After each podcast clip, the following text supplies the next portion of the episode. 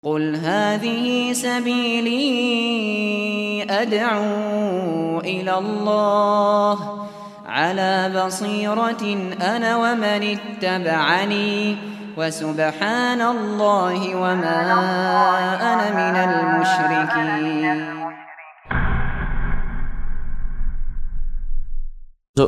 بسم الله.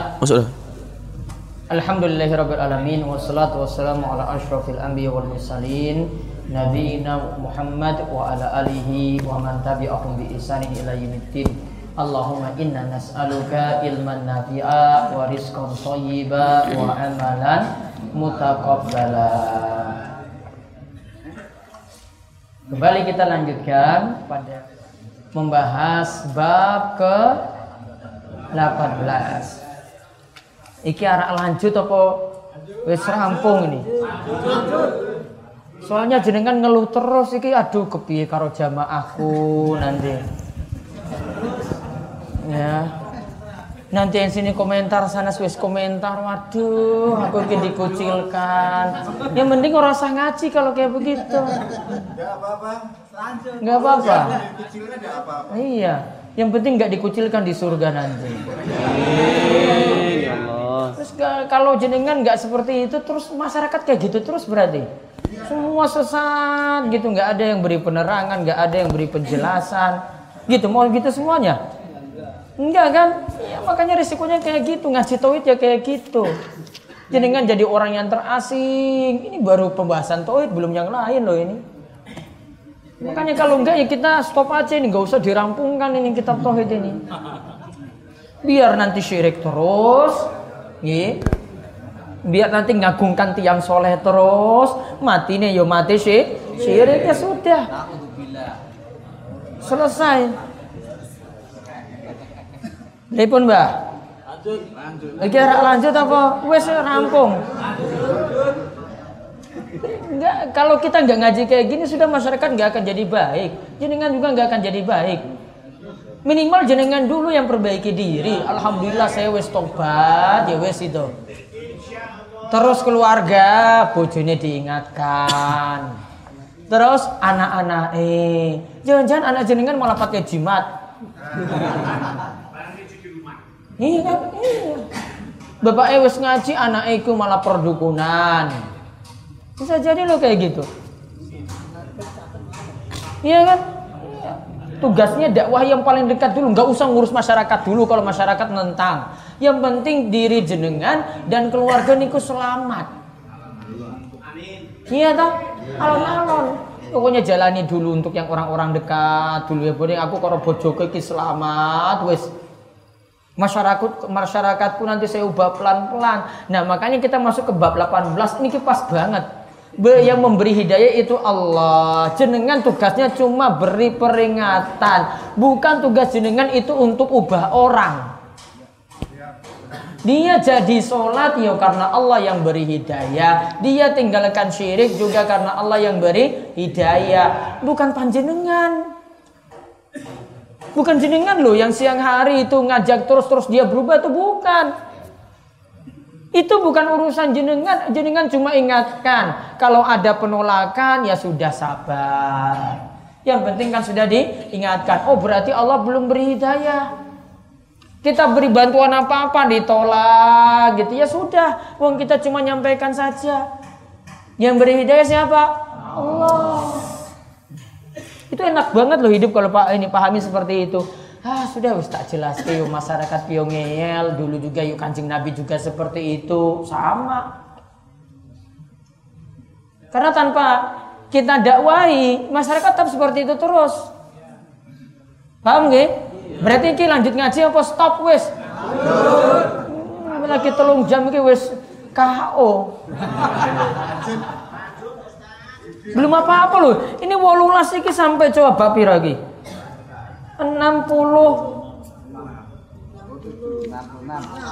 67 Masih lama ini. Saya target mungkin 10 bab tiap nanti kajian takmir 10 lagi 10 lagi setahun insya Allah rampung. Iki wis rampung baleni meneh. Sampai mati. Ngaji tauhid terus. Karena tanpa tauhid jenengan nggak dapat jaminan surga. Jenengan capek-capek itu tinggalkan perselingkuhan, perjudian ini namun masih syirik sama saja. Yang penting selamat syirik dulu. Gak? Ini biar nancep ini loh, nancep dalam hati, nancep di pikiran itu. Biar selamat. Nah sekarang tugasnya pulang ke rumah. Ini makanya pelajari baik-baik keluarga dulu. Nggak usah mikir masyarakat dulu lah kalau berat. Ya, Pak Kartijo. Masyarakatnya kalau ini tentang belakangan aja yang penting bojoku selamat, anak-anakku selamat. Sudah itu jenengan sudah punya tugas penting seperti itu. Jenengan kok pikirannya kok berat banget lagi awal wis nyerah ini. Rasa berat sudah. Ya memang saya harus singgung kayak gitu. Kalau enggak ya enggak paham-paham. Tak tinggung singgung ini syirik, ini syirik. Yuk biar paham contohnya langsung. Kalau enggak diberi contoh ya enggak akan paham. Hah? Istrinya ngeyel, dakwahi terus. Iya, ora dipegat. Ijulke karo sapa coba? Istri Nabi Nuh saja ngeyel. Istri Nabi Lut juga ngeyel.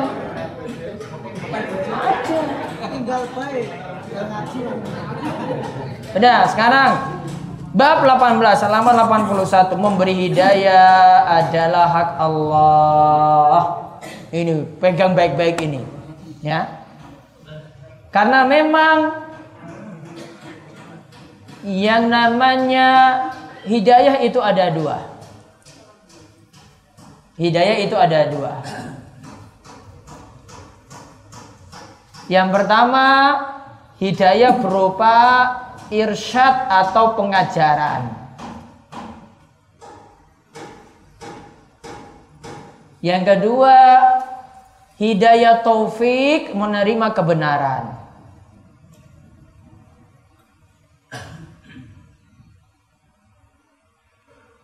Saya ulang yang pertama, hidayah irsyad berupa pengajaran.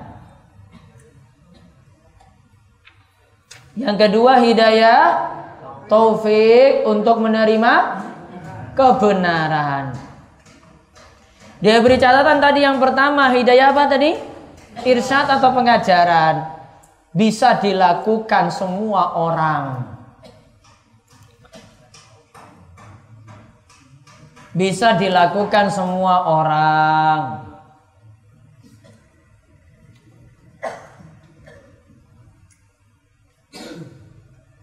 Yang kedua hidayah apa? Hidayah taufik untuk menerima kebenaran hanya milik Allah semata. Hanya milik Allah semata. Jadi kalau Allah tidak memberikan taufik untuk memegang kebenaran, tidak mungkin orang itu jadi benar. Gak mungkin orang itu bisa beramal. Gak mungkin orang itu bisa manut. Dari Allah dulu loh.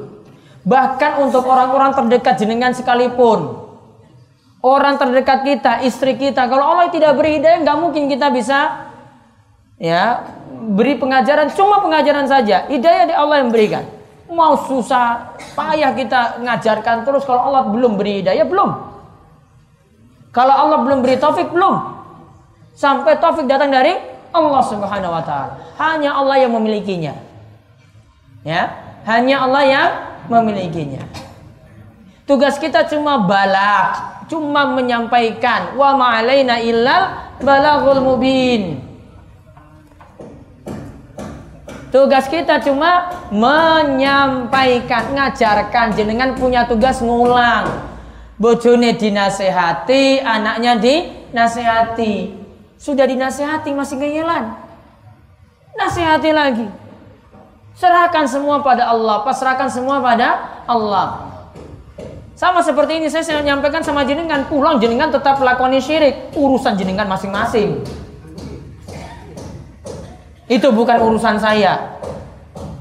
Kok tetap masih ngeyelan? Ditanggung dewi-dewi.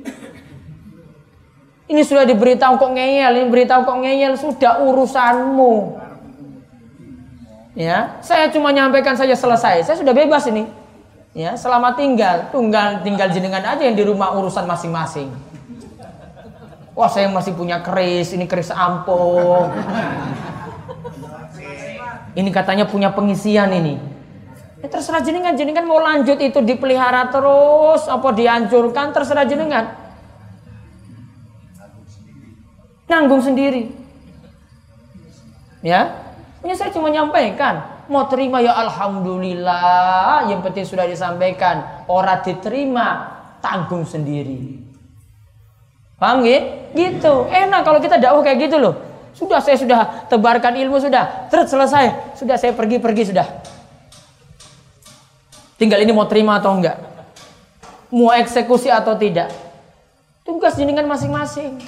Nah ini kita bahas dari ayat Al-Qasas 56 Terus ada kisah saking Abu Talib Ini pelajaran berharga Bahkan ini dicontohkan langsung dari kanjeng Nabi Biar di rumah itu nggak pusing Terus mikir jamaah Resikonya kayak gitu DS itu ngajarin kayak gitu Ada yang datang wes ngerti wes paham Karena takut jamaahnya hilang pergi Ada yang ingatkan jamaah lagi Wah ki orang ngaji neng DS ada yang dari Imogiri sana, yang dari Tepus, yang dari Tanjung Sari sana. Ingat kayak gitu, wah hati-hati itu. Sampai buat-buat fitnah, terserah aja dengan buat fitnah. Bilang di DS itu nanti suruh kembalikan bantuan kayak kan buat fitnah sendiri. Suruh kembalikan jilbab gamis, buat fitnah sendiri, tanggung sendiri nanti. Gak bener kan? Mau urusan saya sudah berikan ini sana sini, saya nggak ngurus itu nggak saya tagih. Cari sendiri kalau mana yang bukti saya tagih itu dari mana. Soalnya ada dari Imogiri katanya kayak gitu tuh. Datang sini ngaji terus dibuat fitnah kayak gitu loh Pak Tentara. Orang bukan urusan saya. Kamu fitnah yo fitnah sendiri. Kebaikanmu yontek habis gara-gara fitnah orang. Nggak benar kan kayak gitu. Katanya sampai di sini kalau minggat nggak mau ngaji lagi nanti potong tangannya, potong ininya. Ya Allah, fitnah banget itu. Kapan saya makan orang, kapan saya potong tangan orang, kapan potong kaki ini, kapan jaluk jilbabnya meneh. Minta 30 juta, minta saem coba fitnah itu. Kejam sekali, biarin. Dia tanggung sendiri fitnah nanti, dia tanggung sendiri nanti di hadapan Allah itu kalau fitnah. Iya, halalkan anjing kapan saya ngomong anjing halal? Ada saya tulis anjing halal, baca di website saya, saya bantah malah orang yang bilang anjing itu halal. Saya punya tulisan sendiri tentang itu. Masa tulis saya anjing halal? Bilang saya dukung ISIS, saya nulis sendiri ISIS itu enggak ini sesat. Saya punya tulisan sendiri ada di website saya juga ada. Tuduhan kecil gak benar itu. Uang polisi saya suruh saya nangani ISIS-ISIS itu. Cah-cah sekolah yang kena ISIS saya nangani. Bilang saya dukung ISIS. Kopiah aku dukung ISIS. Tanya ini loh, ini Pak Bagas ini. Suruh nangani ISIS. Coba kalau suruh yang kiai-kiai nangani ISIS disuruh di kuburan, apa istilahnya kalau di kuburan itu pengisian di kuburan malahan coba. Ini saya pahamkan ini kebenar ini jelaskan ini dalilnya kayak gini gini gini. Wes alhamdulillah paham. Dirampungkan langsung. Kok fitnahnya kok kejam banget ya ini kayak gitu ya. Terserah mau fitnah-fitnah bukan urusanku, jenengan nanggung sendiri fitnah-fitnah orang. Nah, sekarang kita lihat ini ya. Jadi hidayah tadi ada dua nggih. Yang pertama hidayah apa?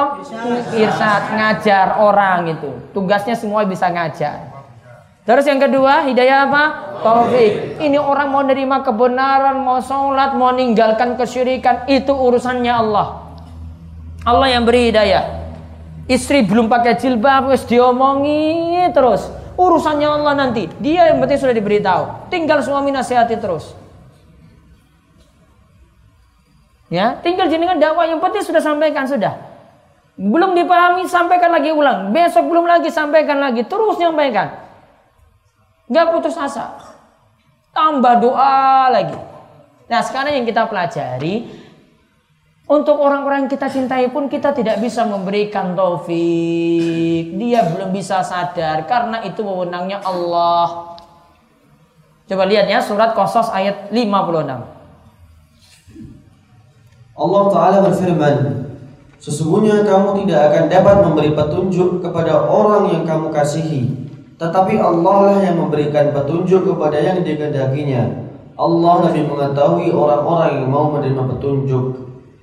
Diriwayatkan dalam Sahih Bukhari dan Muslim. Nah, lihat tadi, innaka latahdi man ahbabta walakinallaha yahdi man yasha wa huwa a'lamu bil muhtadin. Sesungguhnya engkau tidak dapat memberi petunjuk pada orang yang engkau kasihi, cintai. Siapa yang dikasihi? Keluarga.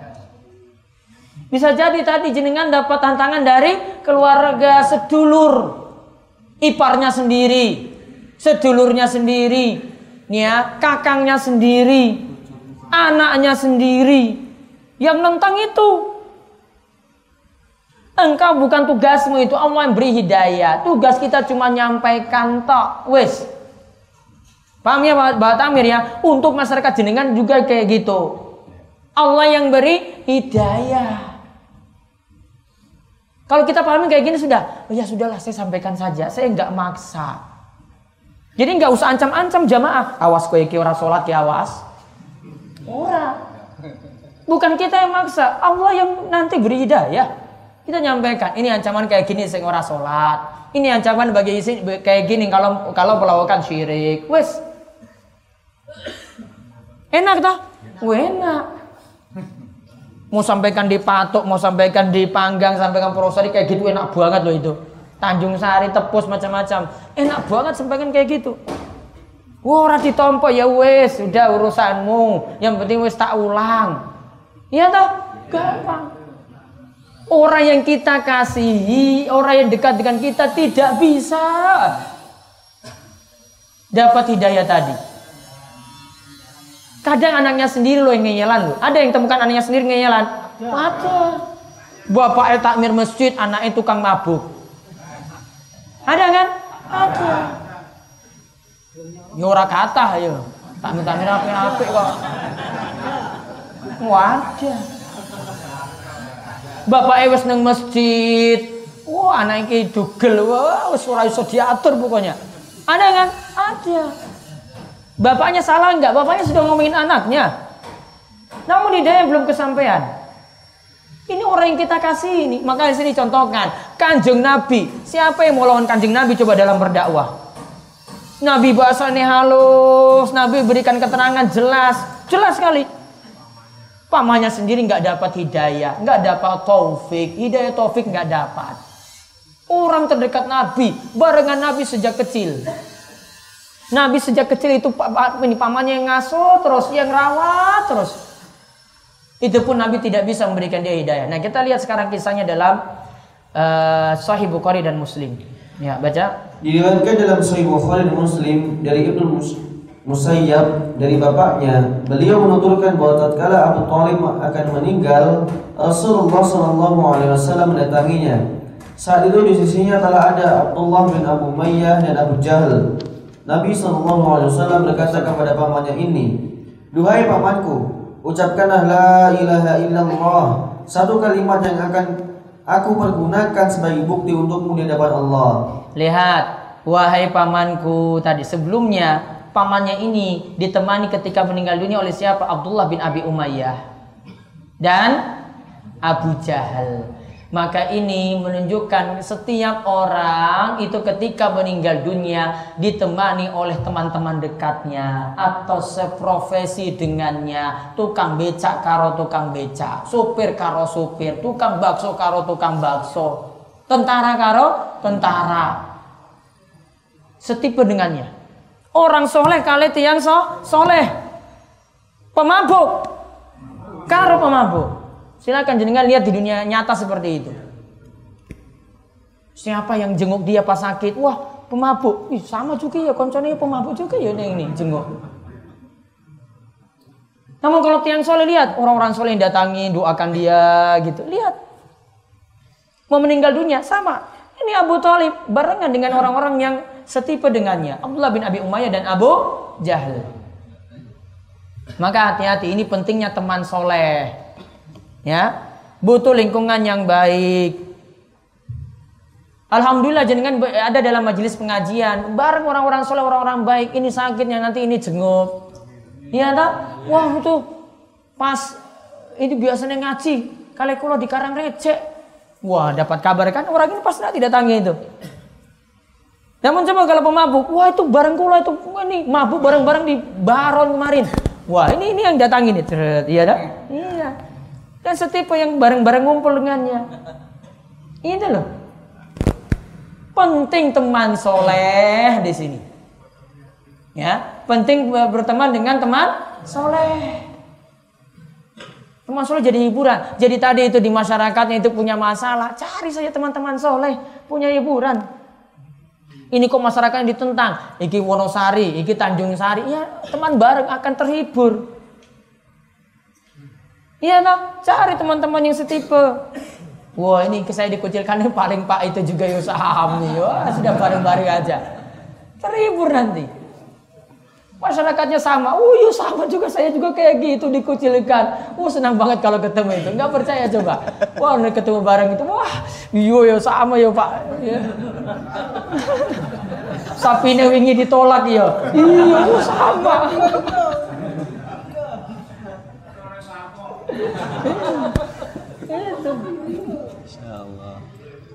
Jadi penting teman soleh seperti itu. Hibur ketika susah. Ingatkan kalau kita keliru ketika meninggal dunia dia yang temani, dia yang nasihati. Namun sayangnya ketika itu Abu Talib temani teman-teman yang jelek. Maka Rasul datang, dakwahi pamannya, ya ammi, qul la ilaha illallah kalimatan uhajjulaka biha indallah. Wahai pamanku, ucapkanlah apa? La ilaha illallah. Kalimat yang aku bisa berargumen di hadapan Allah. Maka kalau ada yang meninggal dunia juga dituntunkan baca la ilaha illallah. Kalau mati orang mengucapkan la ilaha illallah maka jaminannya surga. Maka akhiru kalamihi la ilaha illallah dakhalal jannah. Siapa yang akhir perkataannya itu kalimat la ilallah maka dia akan masuk surga. Gitu loh Bapak. Jadi niatkan matinya itu dengan la ilaha illallah. Hah? Kekal dalam surga? Iya. Namun orang masuk surga ada dua kemungkinan. Yang pertama, mampir dulu di neraka. Yang kedua, masuk langsung. Kemarin kan kita sudah bahas di beberapa dulu itu yang masuk surga tanpa isap, tanpa azab ada 70 ribu orang. Iya kan? Baca itu ada yang masuk surga langsung di bab ke tiga. Ya toh? Ada yang masuk langsung Pengen masuk langsung apa mampir sih? Langsung.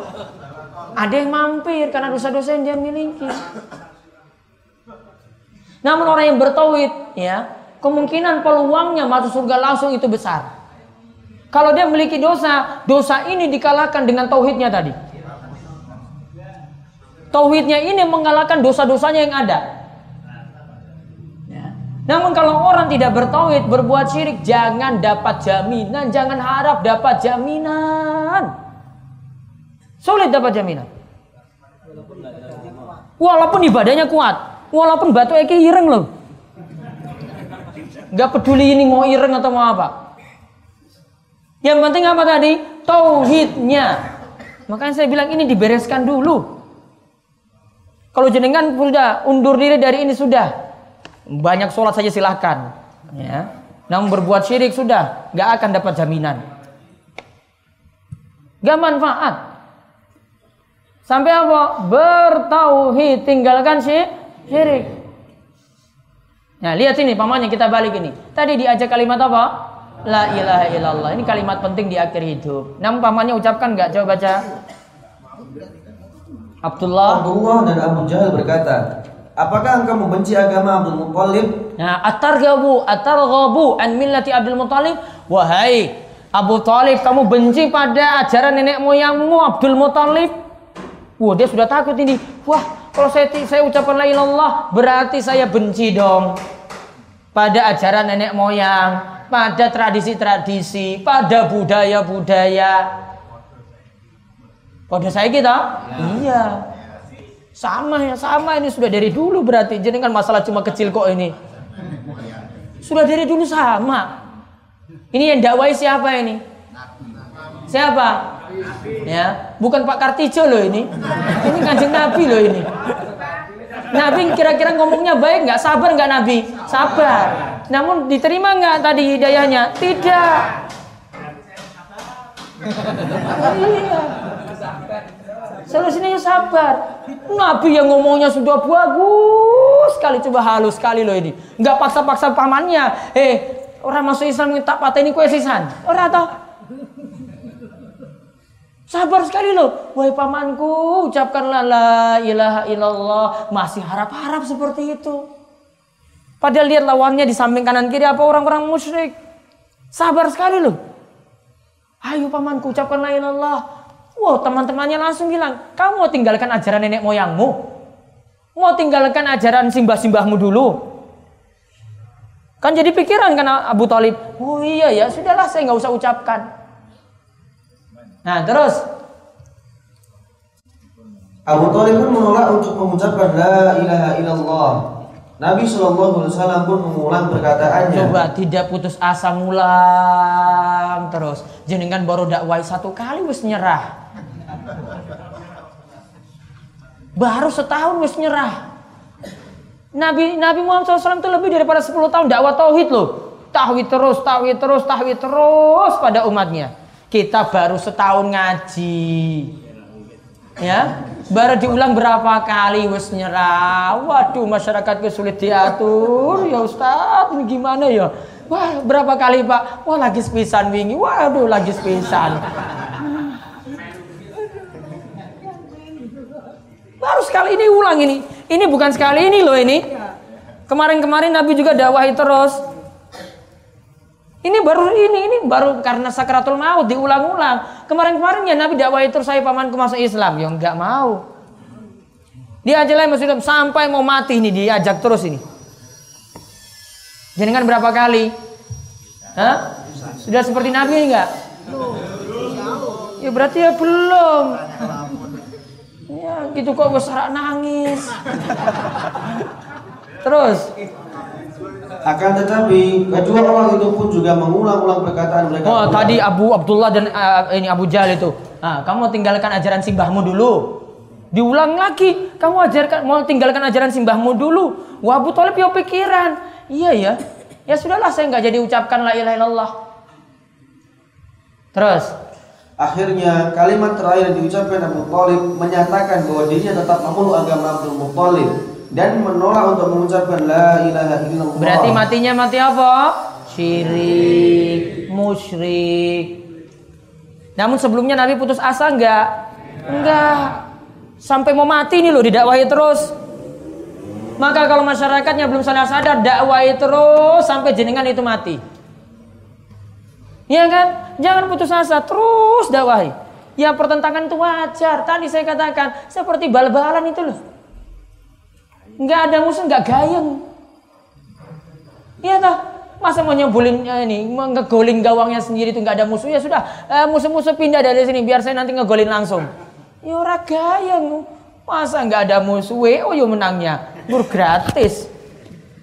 Makin ada musuh masih makin enak kita itu dakwah. Iya kan? Gitu. Terus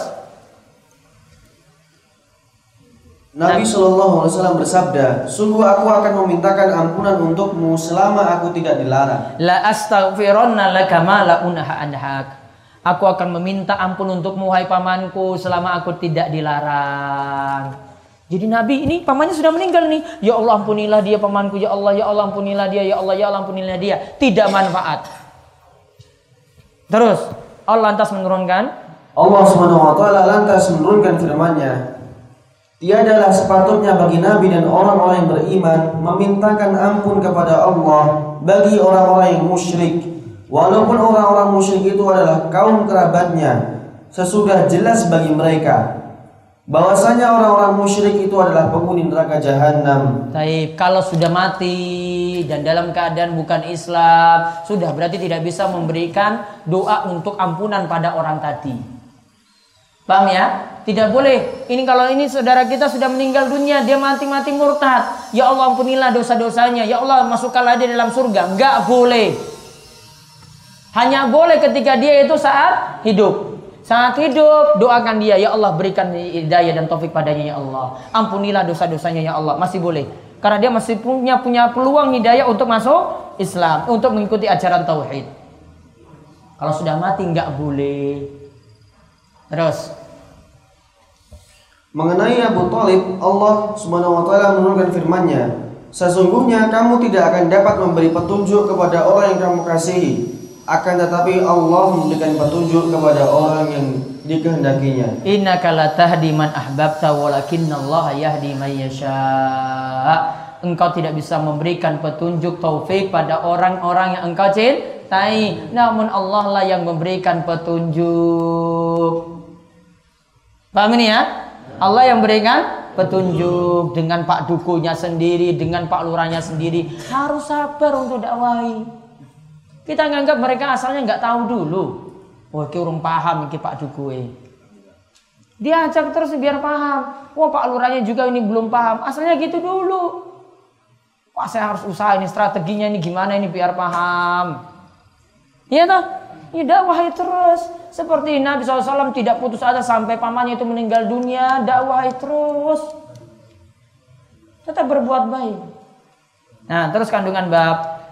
Kandungan bab satu, Tafsir firman Allah Sesungguhnya kamu tidak akan dapat memberi petunjuk kepada orang yang kamu kasihi Akan tetapi Allah memberikan petunjuk kepada orang yang dikehendakinya Nah, lihat itu. Allah yang memberikan petunjuk pada orang yang Allah kehendaki. Kita tugas kita cuma ngajarkan, dakwahi. Allah yang beri petunjuk.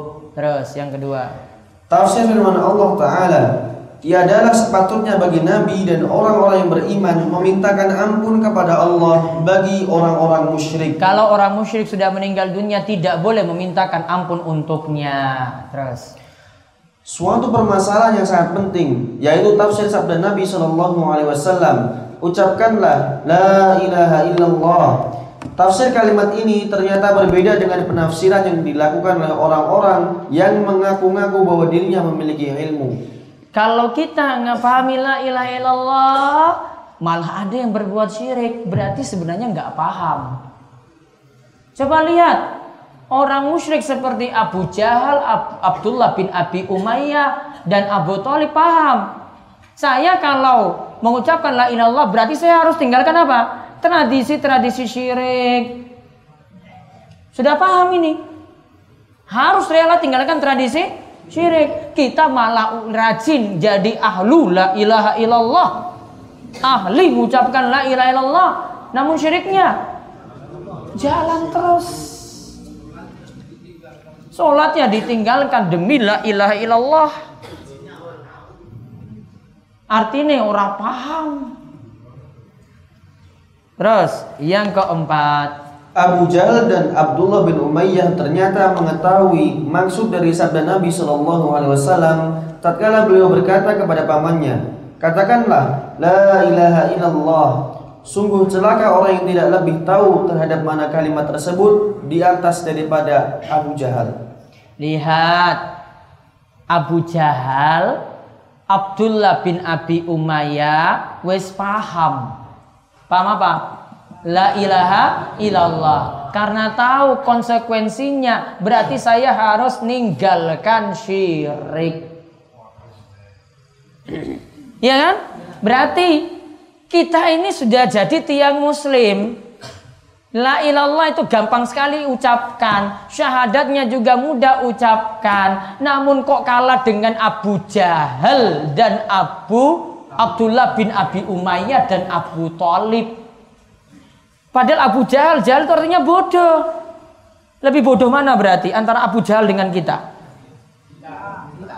Lebih bodoh mana berarti? Kita itu sudah ucapkan mudah namun nggak paham syiriknya jalan. Masih mending Abu Jahal. Berarti kita lebih bodoh daripada Abu Jahal.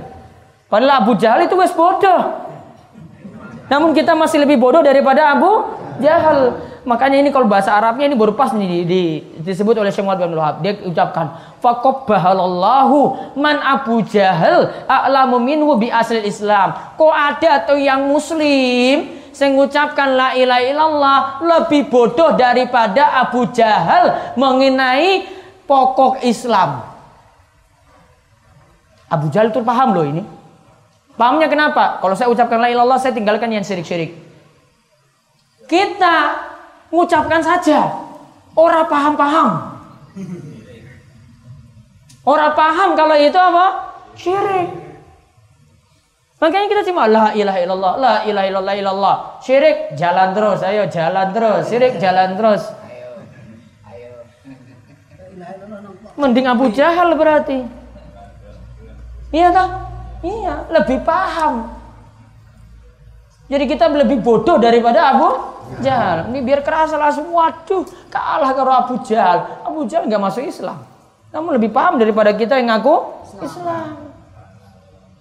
Terus yang kelima, Kesungguhan dan usaha maksimal yang dilakukan Rasulullah Sallallahu Alaihi Wasallam untuk mengislamkan pamannya. jadi sudah usaha maksimal dari kanjeng Nabi untuk Islamkan pamannya. Jangan bilang Nabi SAW tidak ada usaha, ada usaha. Namun untuk dapat taufik hanya prerogatif Allah, hanya kuasanya Allah. Terus yang keenam.